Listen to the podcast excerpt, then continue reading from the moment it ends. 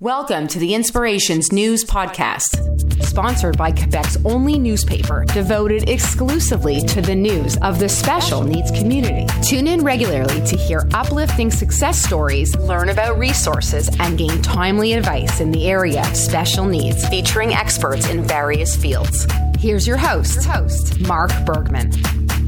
This episode powered by Marathon Souvlaki, recognizing the importance of acceptance, inclusion, and diversity. Established in 1979, Club de Hockey Sonar Les Hiboux de Montréal is a recognized leader in team sports for the visually handicapped from low vision to totally blind. A blind hockey team, unbelievable. And joining me now to chat about Les Hiboux is Francois Beauregard, as well as Bruno Haché. They're both playing for the team. Uh, guys, thanks for joining us on the podcast. Hi, Mark. How are you?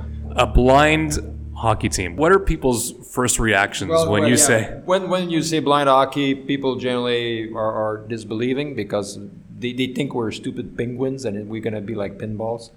We're not. It's actually it is like a regular hockey game, except that we have a special puck which is larger, noisier, and, and slower than a regular hockey puck because it's a metal casing made of steel. Uh, it's about twice the size of a regular hockey puck and there's eight ball bearings in there. So it, when it rattles, it makes a lot of noise. But besides that, it's a regular game with offsides and penalties and uh, um, refs and all thing. The other, the, the only other difference really, there are a couple of them. The goals are three feet high instead of four.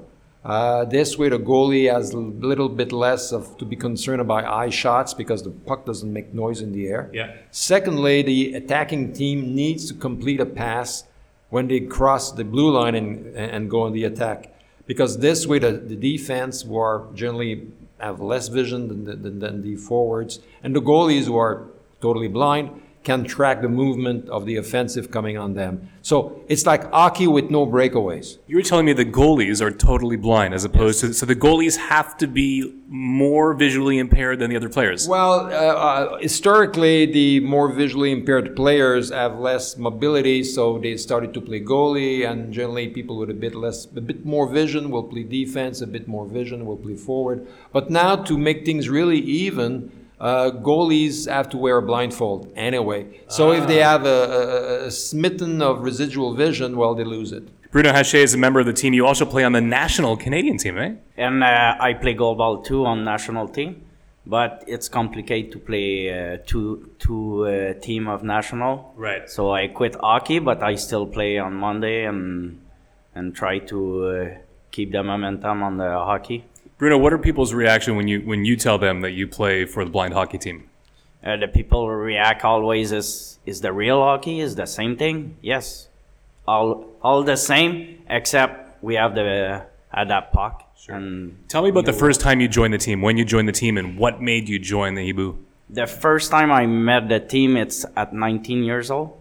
I lost my vision at 18, and I stopped doing sport and I say it's done and I could play and I hear about the Hiboux Montreal and I say, yeah, it can be fun. I play all my years. I play hockey, so it's it's kind of when I start to play, I say, oh my god, that's well, fast that's and they good and wow, that's well, gonna be fun to be in shape and compete with them and well, that's me, fun part. But tell me what happened the first time you stepped on the ice, visually impaired the first time I play like before, but I'm not in shape. So the first period I'm done, and they say it's four period, and I, it's look like they they 40 years old, and I'm uh, eight, 19, and it's wow, it's. Uh, We're better shape than you were. Yeah. Oh yeah. Francois, is, is it hard to recruit people to play?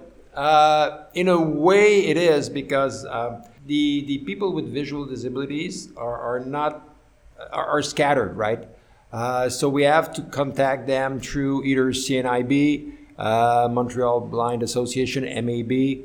It, we need to actually to, the word to be out there. Obviously, it's not all visually impaired people who are interested to skate and play hockey. So sure, but but a lot of them have to be intimidated, right? When you ask them to play first, well, we don't ask them and say if you want to try, try. Yeah. Uh, the, the, the person who is the the most the, the most important person on a given Monday night is the rookie, is the person for whom it's the first game.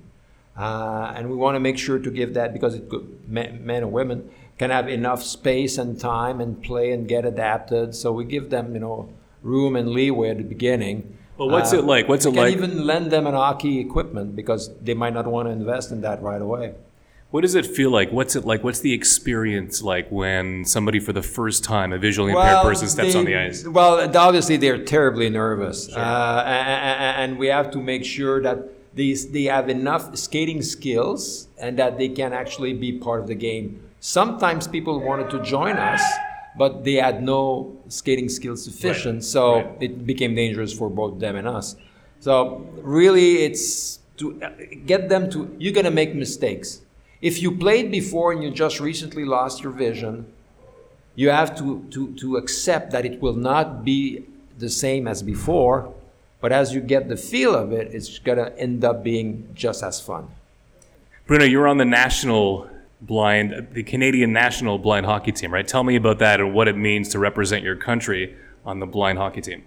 Yeah, that's me very uh, impressed because we wait so much time to have this compete high level because that's the dream of all kids to play hockey on the big level.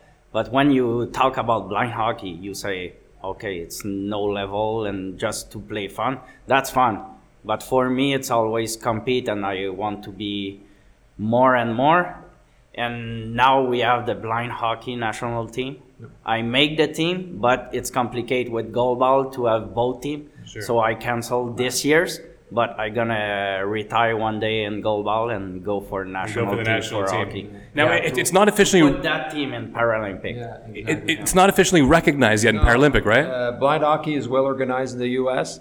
So um, there is a Canadian national team of which Bruno and I are both part of. We, we beat the U.S. last year in Pittsburgh. We're playing them this fall in Ottawa.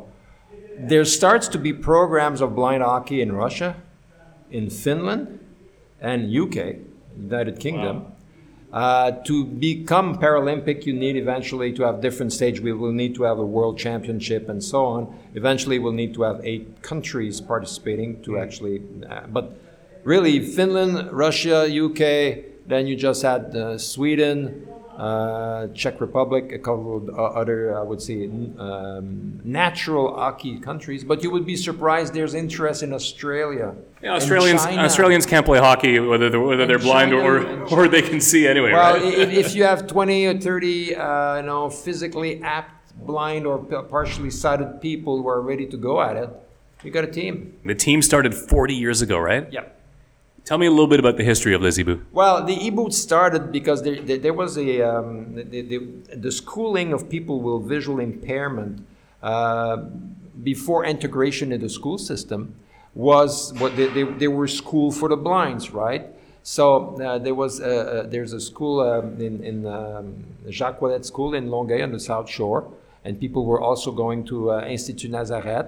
And there they were playing. They were blind kids in their teens, and they were playing a hockey with a with a with a, with a can, uh, you know, like a juice can on the on the ice. But then they all become adult, and they scattered, and they didn't see each other. Then one of the guys, Jacques Caron, uh, had the idea of creating a team. So this way, even though after after their school years they were all uh, in all kind of walk of life, they would still be meeting at least once a week and play hockey like they used to with a at, at that point it was simply a 48 ounce you know tomato juice can. But Jacques Caron for 20 odd years carried the carried the Hiboux idea on his back and eventually retired. Gilles Ouellet the current president picked it up about 15 years ago. And uh, now we've got kids who are 15 16 uh, we're not uh, most of the team now wasn't born when the Hiboux started. What's it like to watch a 15 year old, a visually impaired 15 year old Uh, kid step on it's beautiful uh, because for actually there's kids who, who've been waiting they, to be big enough to play with us. There's a Oh, kid yeah. here Yeah. uh, who's now 16, and he told his parent when he was 10 that he wanted to join the Hiboux one day, which, which that's wonderful. But we, talking to their parents, we realize how much it changes their perspective. They become more confident. They're readier to accept challenges. Their grade in school are improving. Their self-confidence, and now they can go back to the class in school and tell their regular sighted buddies, I played hockey too this weekend. You know, or I've been to a tournament because there's tournaments all over North America for recreational blind hockey. So they, they become part of the gang, right? They're they are they are like any other kid. You know, they want to play hockey, they can play hockey, and for them, it's it's a whole lot of a whole difference. Bruno, I know we've seen a lot of evolution in the game uh, in blind hockey. What what are we still missing? What would you like to see still happen? Uh, it's still missing. Um, more people know about blind hockey. We we still need it because we need to search some new player, and they need to know right away it exists, and they know it, they can come. So Yeah, I mean, there, there, there's two way of looking at it. You got blind people that might wish to play hockey, and you got hockey players who have become blind. But one way or the other, we, we would like to people that to just to get to know it exists. So that way they will try it, and they don't need to know, adopt it. They might just try it once and say it's not for me. But it is important to have uh, sufficient growth so that you can have a base and have a recreational level, and then you can start to segment. And, and, now the, the sports grew uh, exponentially in the last six years. There was no blind hockey in the USA six years ago. Now there's 12 teams and over 300 registered players. So it, it, the, the total amount of possible players probably in the you know over a thousand in North America, easily. And then you got all these you know hockey countries waiting for us. I have to ask you the same question that I ask all my guests on this podcast. Do you think that we've come more inclusive as a society these days? A little bit, but no, it's still a, a, a, a quite a mountain to climb. We, we did a few steps, but not totally. I'll, I'll tell you an example of not inclusiveness. Uh, when people are, are standing at the metro station conducting polls, they never stop me because I've got a white cane. And sometimes I stand just besides them as they're quizzing all other people. You know, you like to sign this petition against whatever? And they never ask me. And once I, I asked a, a young lady, I say, why are you asking me? Uh, well, you're blind, so I don't have an opinion. I didn't know if you could sign your name. Holy, whoa. She's 20 and she doesn't know if someone who's blind can sign his name. So there's still a whole lot of education to be made. Bruno, I know we're talking about hockey, but I really want to plug uh, the other sport that you play that I've never heard of before I stepped into this room uh, 10 minutes ago. goalball, it's a sport. It's for blind people. It exists after the Second World. It's for rehabilitation and it's developed for a Paralympic sport. It's a three on three on the volleyball court. The goal is nine meter large with a ball with bells. It's always with noise. We play yeah, with yeah. a visual impaired. And we fall blind because everybody have different level of Yeah. vision. So the three guys on the court have the high shade. We see nothing. And it's a confrontation, uh, three on three for two period of 12 minutes. And we try to throw like a bowling with very much power. The ball is go like uh, 60 to 70 kilometer per hour Really? and it's a high ball line it's six meter to the goal so we can run with the ball and the ball need to release your hands before the six meter. And the balls go the other side and the three guys try to block the ball.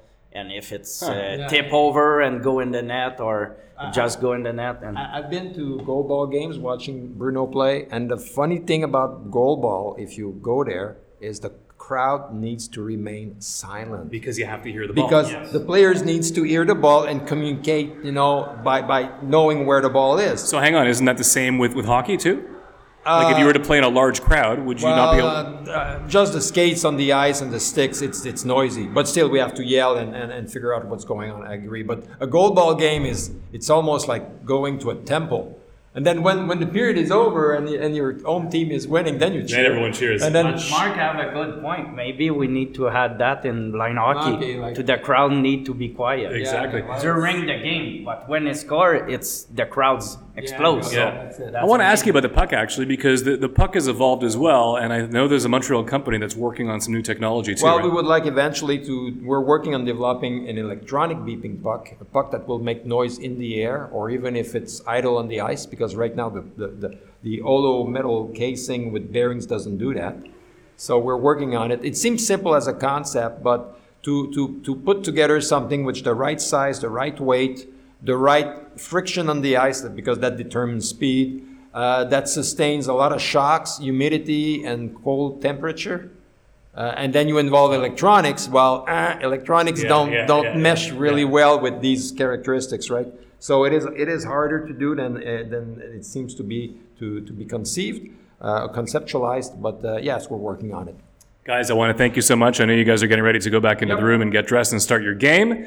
So go, Hiboux, go. Yep. Yeah, go. And uh, really, really learned a lot. And thank you. Uh, really, really inspiring. Thanks so much for talking to me. Thank you, Mark. Have a good game, Francois. Yeah. Thank you. All right. Our thanks to Marathon Souvlaki for powering this podcast. Have a great game, guys. Thank you. You've been listening to the Inspirations News Podcast with Mark Bergman. Make sure to subscribe to this podcast and the English Montreal School Board podcast on Apple Podcasts, Google Play, or wherever you get your podcasts. Thanks for listening.